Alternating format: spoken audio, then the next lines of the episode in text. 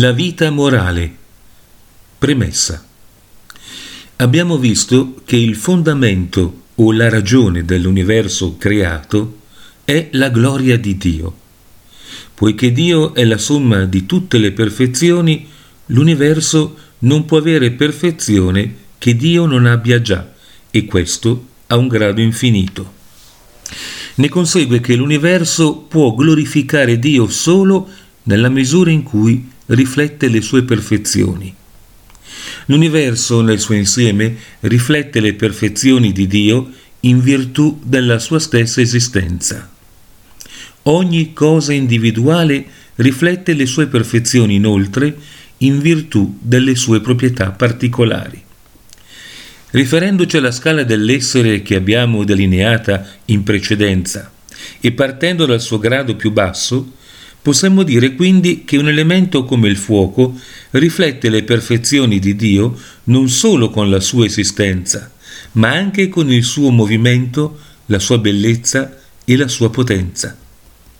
Una pianta lo fa inoltre con la sua vita, pure un animale con la sua coscienza.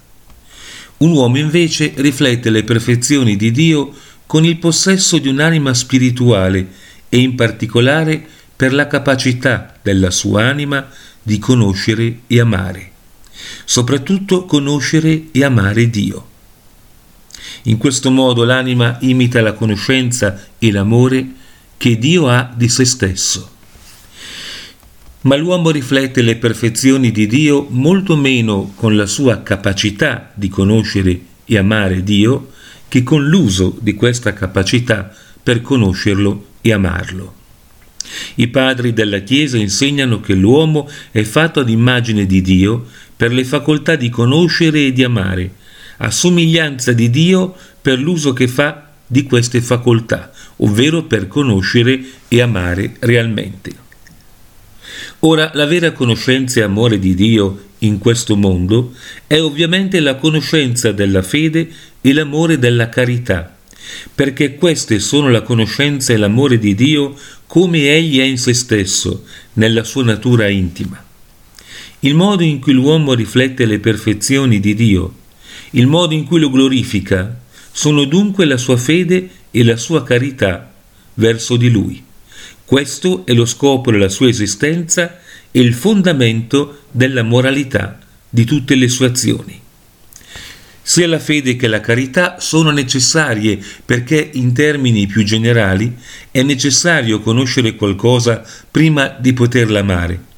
Nel caso particolare della vita umana, la fede è necessaria perché, come spiega San Tommaso, ci fornisce la meta del nostro viaggio, cioè la Santissima Trinità. Nessuno può raggiungere la meta di un viaggio senza prima sapere che cosa sia la fede ci fornisce anche la via per raggiungere quella destinazione che è nostro Signore Gesù Cristo stesso, il quale dice io sono la via.